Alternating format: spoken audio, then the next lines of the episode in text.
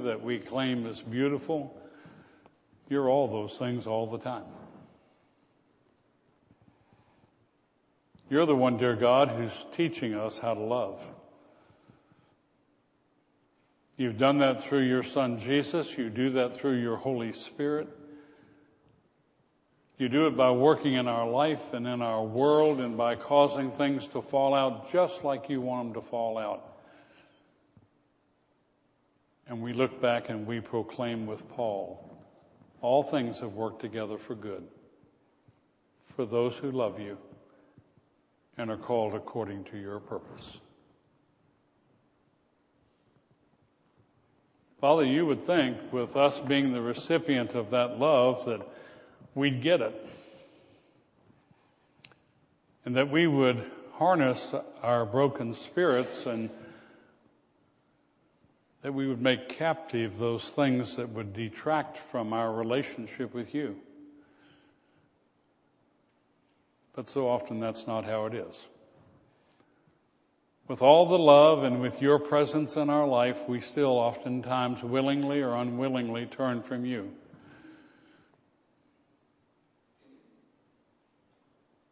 And I ask, Lord, that you hear every one of us this morning as we call out and say, Lord, please forgive me.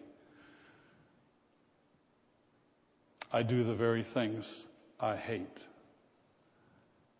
And I don't like to see myself do them. And I don't ever want to do them again. Please help me, Lord. Father, that's our unified cry this morning because sin still exists in us, and try as we might, it seems to abide with us, and yet you, dear God, dwell in us, and we belong to you. And ultimately, we know where we're going to end up. We're going to end up in one of those rooms that you've set aside in your mansion in heaven, and we're going to be there with you forever and ever. But between this moment and then, Help us, Lord. Help us to be humbled and help us to seek after you. Father, you have churches in every community all around our country. You have a witness and a presence all throughout our country, both historically and presently. There are books written about you, there are movies made about you. There are people talking about you, people sharing with others about you. And with all of that, Lord, our country's in a mess.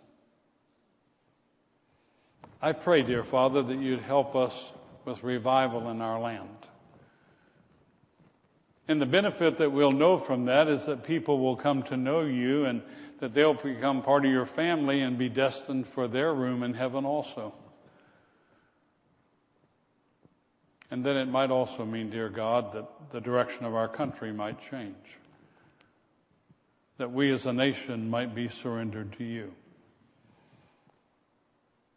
We pray for those who are in positions of authority, not just in government, but certainly in government, in the business world, in the education world, and in every other sphere of influence in this country.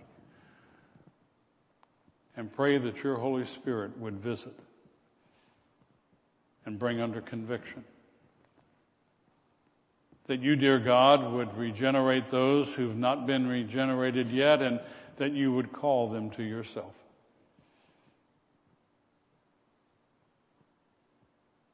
Father, every one of us can think of some folks in our own walk in our own life that seemingly don't know you or haven't surrendered to you. People who are trying to figure it out on their own and do it the way they want to do it. We pray for them this morning. Pray that you would bless them, that they might see your open arms and know that you would like to be their father and care for them. Father, we have people in military uniforms and we have people in medical uniforms, police uniforms. And so many of them are in harm's way. We pray that your Holy Spirit would be quickened in them and that they might hear and know about you and that that faith might be renewed over and over again. And we pray, dear God, for our church, that our church would reach out, not just in our immediate neighborhoods, but throughout our community and even a broader ministry in our state and country and world. And that people might know that we're different because we love, because we've been loved. Help us to notice the people around us. Help us to care about other people. Help us to long to be used by you to enrich somebody else's life. Father, thank you for our time with you this morning. Thank you for the prayers and thank you for the music. And please help us as we complete our time together. In Jesus' name, amen. Philippians, the first chapter. We're going to resume our study with the eighth verse, and we're going to study through the eleventh.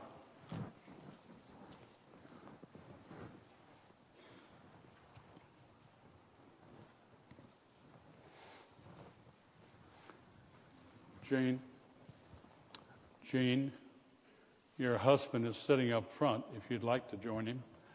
I don't want the church ever, hold your hand up, Hank. I don't want the church to ever divide a couple.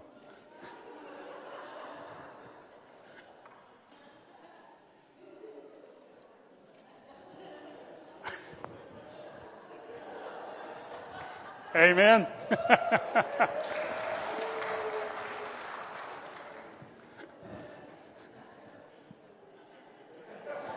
That's enough of that. it's good to see you together. You're not in your assigned seats, but it's good to see you. We're going to be studying Philippians starting in the first chapter with the eighth verse. Isn't it good to be able to smile and laugh a little?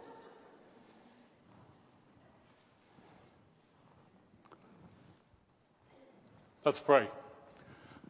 Father, I thank you for the opportunity to be here and to study your word.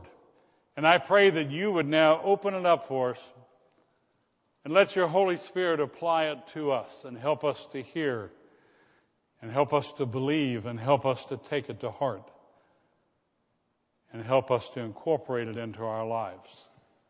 Thank you, Father, for what you're about to do. In Jesus' name, amen. Back in 1952, a young man had a desire that God had put on his heart to be a missionary. He went through some training. Then he got on a ship and sailed south down the Pacific coast of South America to the country of Ecuador. He had heard about an Indian tribe, the Aucas. Didn't know much about them because nobody did. These were people who lived in the jungle and the mountains, who had almost no human contact. But God had put a burden on his heart. God had put a burden on the hearts of four of the men. And they also joined with Jim Elliot and met in Ecuador went inland into the mountains, into the forest. They went to a place that had been a business and had been closed because the threat of danger and death was so high that nobody wanted to work there. They took that old building and converted it into a mission station. 1953, February. Jim met, met a young lady. Elizabeth Hudson. She had a burden on her heart to be a missionary. She went to Ecuador. Isn't that lucky? God's grace is so wonderful. She started working with a different Indian tribe. She and Jim met just before Christmas of 53. They got married. And the next year, they conceived a child. When the baby was about 10 months old, Jim and the other four missionaries decided to make contact with these people that nobody knew. Time magazine had run an article about them. They said they were the worst people on earth. And they went on to describe what they knew about these people and said they thrive on hurting and killing. And there's no love in their hearts. It described them as Stone Age in their behavior. Two examples to help you understand how the darkness enveloped this tribe of Indians. A lady in that tribe quite unexpectedly birthed twins. Apparently, that was an unheard of thing in their society. So she dug a hole and buried both of them alive. And that was accepted behavior. If you became infirmed and it didn't appear you were going to get well, or if you were a senior citizen and you didn't have any worth in their eyes, while you were still awake, laying in your hammock, they would come and dig a hole under the hammock and you might watch them dig the hole. Then they'd turn the hammock upside down, and you'd fall in the hole, and they would bury you alive. Jim and these other four missionary men felt compelled by God to make contact and to share the love of Jesus Christ with them. They used an interesting tactic. They got a small plane and they flew back and forth over one of their tribal sites and they dropped gifts to them for about a week, trying to communicate that they were not enemies, but that they loved them and cared about them. And then they flew that plane in to a sandy bar in the midst of a river adjacent to one of those tribal sites. They set up a makeshift kind of station. Jim called his wife and said, We're going to go in to the jungle and make contact. He went into the jungle with the other four missionaries. They found the Indians. They made contact with them. When they came back out, they th- thought things had gone pretty well since nobody else had ever done that. The next day, 30 or 40, it's estimated, of the tribe males showed up at the river. One of the missionaries, before they had left, had thought about carrying a weapon with him and had decided to just trust the Lord with that and left the gun at home. One gun in that environment would have made a world of difference.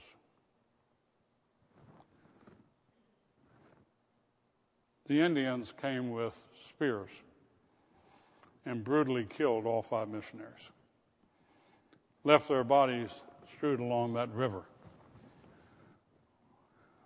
When a phone call didn't come back from the mission team, people went out looking for them and found the five dead missionaries and retrieved their bodies. Jim's wife had a little 10 month old baby in her arms when she heard her husband was dead. She felt compelled to go to those Indians, the very ones who had killed her husband. Another one of the missionaries had a sister who equally felt compelled. The two women and this little baby were transported back out to that river. And they made contact with that tribe. And for the next two years, they ministered to those people. And for the first time, as far as anybody knows, in the life of that tribe, people began to love. They were so struck by what Jim's wife and this other missionary lady were doing, and so touched by the fact they would even bring a baby with them, and so touched by the fact that they had killed their family members and were now being loved. Love is a interesting thing. It has far more power and influence than most of us stop to realize. Interesting thing about love, when God loves us and we accept Jesus as our Savior, that potential to love other people is present. But you know what happens if you have a muscle like a heart muscle and you don't use it? it loses its vitality and it gets hard and it restricts the flow of blood. And before you know it, it's influencing your whole being. And what God wants His church to do is to love like Elizabeth Elliot loved. Is that a challenge already?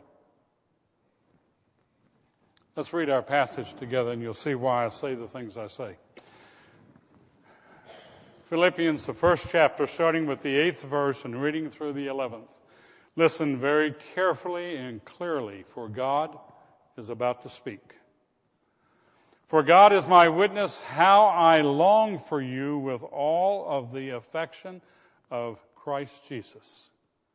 And this I pray that your love may abound still more and more in real knowledge and all discernment, so that you may approve the things that are excellent in order to be sincere and blameless until the day of Christ, having been filled with the fruit of righteousness which comes through Jesus Christ to the glory and praise of God.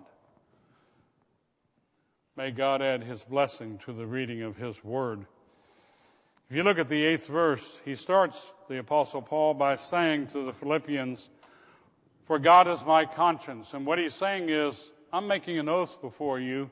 I'm telling you something you already know, and that is that God knows everything I think and everything I feel. So what I'm about to say to you, he's actually giving witness to it because he knows. Now, you know, Aren't there some times that you don't want God to know what you're thinking? Aren't there some times you say, Lord, I'd like you to come soon, but not right this second. I'd like you to wait a little while until I get things straight. And Paul is saying, No, God knows me all the time. He knows what I think and what I feel, and He knows what I'm about to say to you is true. He says, for God is my witness. What he's really saying is, as I believe it and as I live it, God is observing me. And he's doing the same thing with you and the same thing with me. So, what we know intellectually ought to find expression in the way we live our lives. And if we have been loved by God, we ought to love other people because that's the natural outgrowth. There was a song that came out in the 1960s. None of us are old enough to remember it, but what the world needs now is love, sweet love. You know, that's become a hit in about four different occasions, four different decades. A beautiful song that says what we need is love. And it's true, what we need is love. We need to long to have relationships with other people. Haven't you heard folks say, I have a member of my family or I have someone in my circle of friends that we no longer see each other? For one reason or another, we're estranged from each other. And you know what God longs to hear us say? I long to be reconciled. I long to love that person and to do everything I can to fix that relationship. Paul's coming with that kind of sincerity. He says, For God is my witness, how I long for you. But he's not just longing in the flesh. He's not feeling guilt and just responding to guilt. He's not looking at life and saying, Well, if I'm good to you and love you, I'm going to get something out of this. It's not based on that kind of love. And the way Paul says that is he uses the phrase, affection of Christ Jesus. He wants us to love like Jesus loved. You know how Jesus loved? He loved us, knowing beforehand what the cost would be. And he said, I'm going to love you, and I'm going to love you, and I'm going to die for you that you might live. And that's going to be the expression of my love. That kind of affection for us. And that's precisely what has happened. And as you and I start to understand that and assimilate that into our whole being, there's that potential we'll love other people like Christ has loved us. If you look at verse 9, and this is almost a series of questions that Paul raises.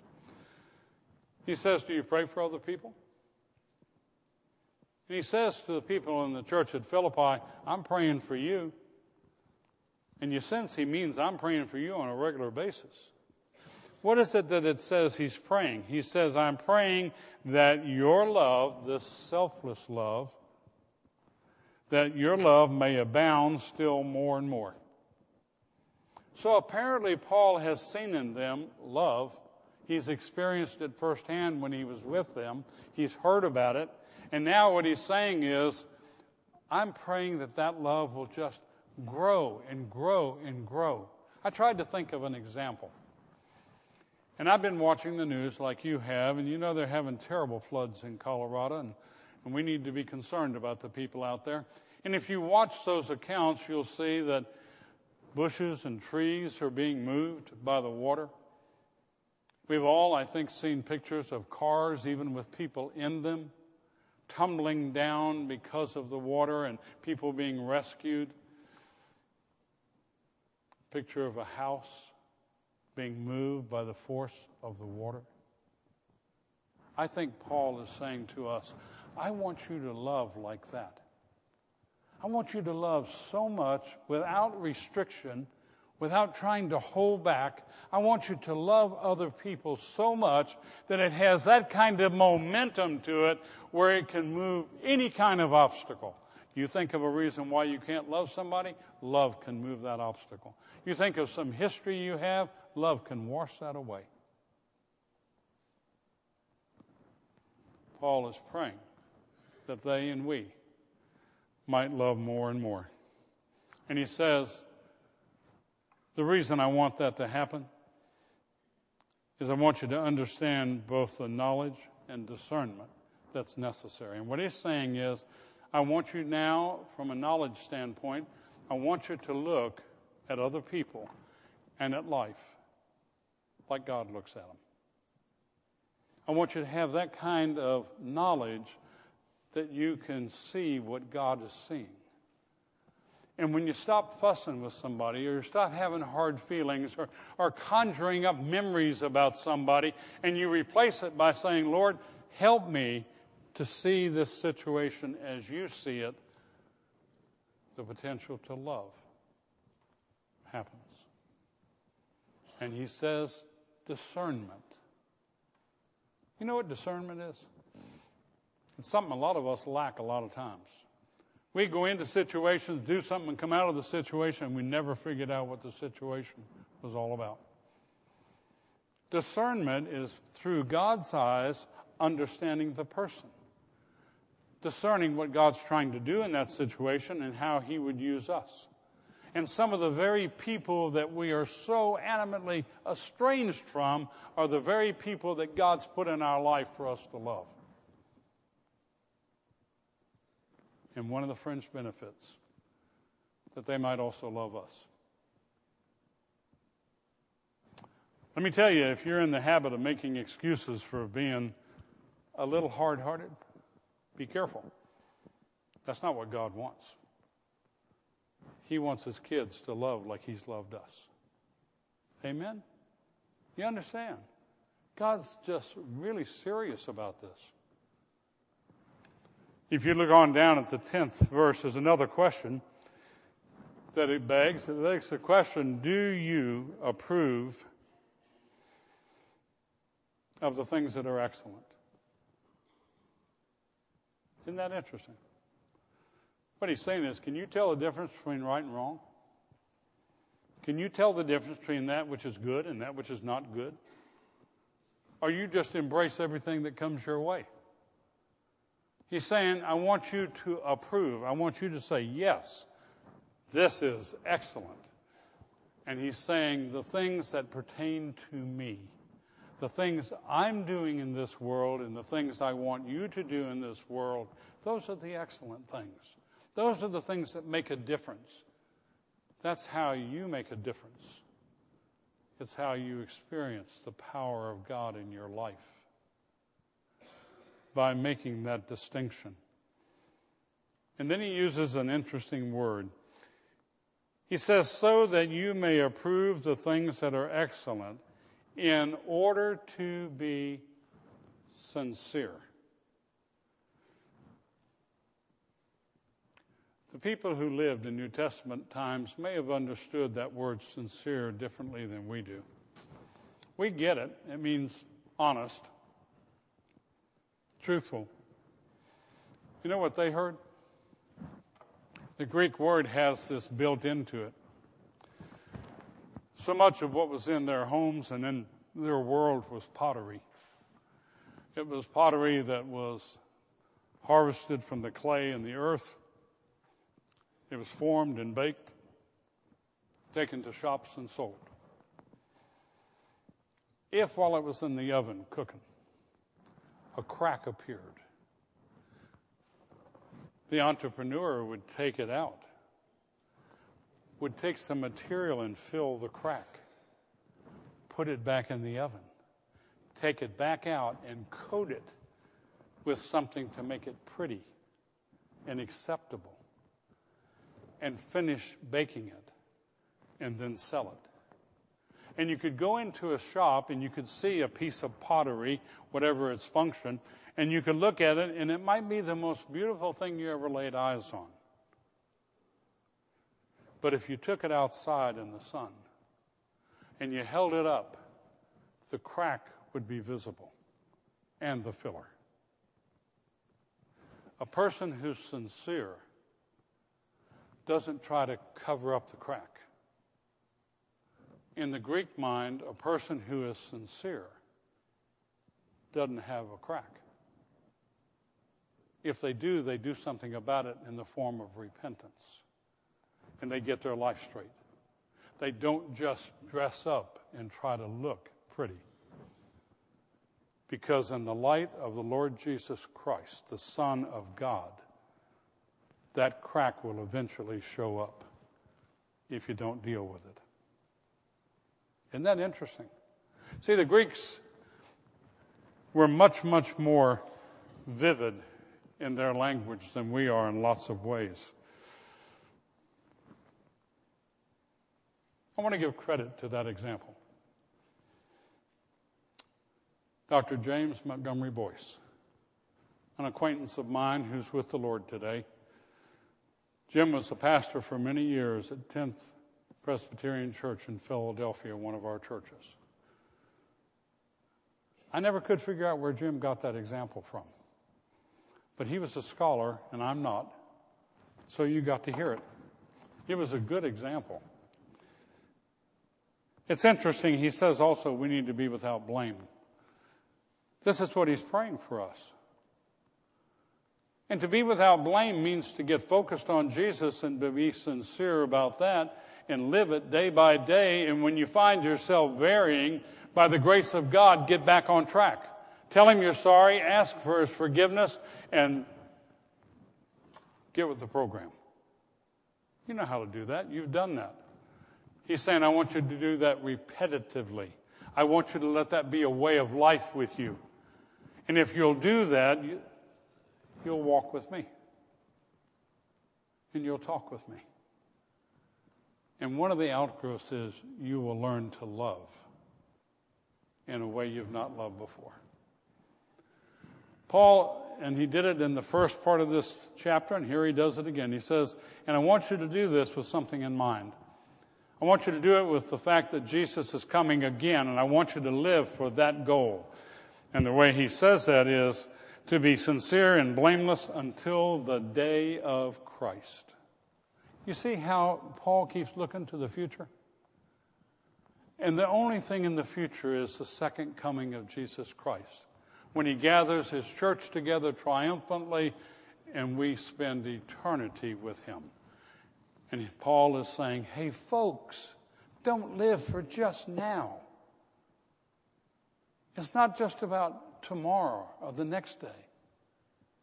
It's about that wonderful day when Jesus is coming again. Keep that in focus and love other people without reservation. Look at the last verse. In 11, he says, having been, past tense, it's already occurred, having been filled with the fruit of righteousness, which comes through Jesus Christ. I said this in our Inquirers class Sunday school this morning, and incidentally, if any of you want to attend that and haven't, you're welcome to come be a part. That was a paid political.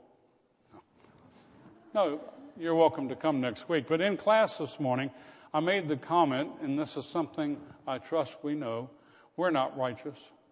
No, not one. I read that someplace. What we are is people saved by grace. And when we accept Jesus, His righteousness is added to our account, and suddenly God looks on us not as the sinners that we are, but as people covered in righteousness. And we can now have a place in the presence of a righteous God. God did it because he loves us. Well, Paul now says, having been filled with the fruit of righteousness, when you have that kind of walking, talking relationship with Jesus, it finds fruit. It, it manifests itself in your daily life. And the things that are not pleasing to God become unpleasing to us and we want to make a change. He says, being filled with the fruit of righteousness which comes from Jesus Christ to the glory and praise of God. You know, folks, there's nothing that I can do and nothing that you can do to earn our salvation. And when you go back and read Ephesians 2, 8 and 9, and I include, encourage you to do that, you're reminded quite bluntly that we are saved by grace through faith, and it's nothing that we did, so we shouldn't boast about it. He makes that real clear. You know what he says in the 10th verse? Having been saved, God has already prepared beforehand the things he wants us to do. So he gives us talents, he gives us spiritual gifts, and he says, Come, you're my children. I want you to be a part of this. I want you to be part of my ministry. And when you and I do that, it brings praise to him. Not to save us, but just for us to say, Thank you, Lord. That's our way of th- saying thanks. So, what he wants us to do is to be lovers with the kind of love that Jesus has for us. I want you to know as I sit and work on sermons, I come under conviction almost every week. I want to love like Jesus loved, don't you? I'm going to invite you to bow your head. If you want to come up here, you're welcome to do that. And if there's something you need to get straight in the arena of love in your personal life, let this be the start. In your prayer to the Lord, commit yourself to loving even those that you haven't loved in the past and being available to God to love anew. And after we've had a few minutes in prayer silently, I'll close our service. Again, if you'd like to come up here, please feel free to. Let's pray together.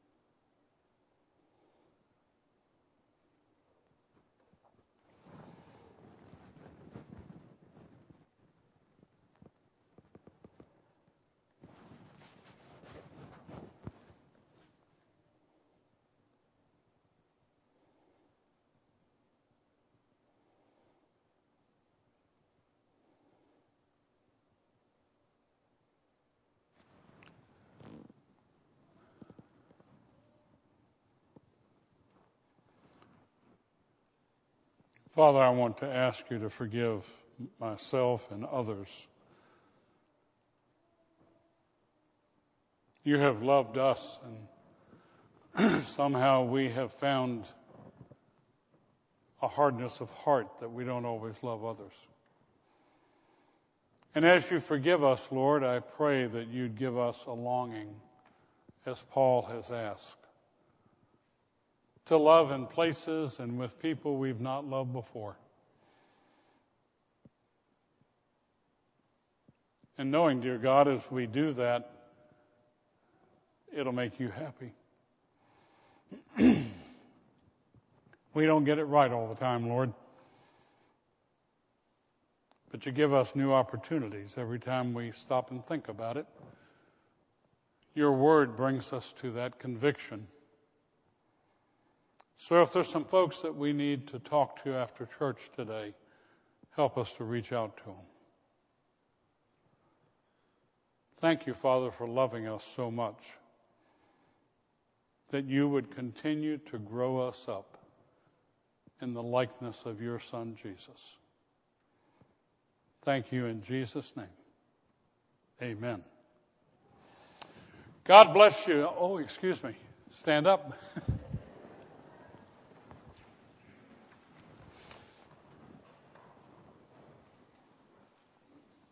that okay this morning? Anybody exempt? I don't think so. If you got some business to take care of when you leave church today, take care of it. For your sake and for the sake of others. God bless you, my friends. And God keep you. May you feel His love and may you express it to others today and tomorrow and all the days of your life. In the name of the Father and the Son and the Holy Spirit.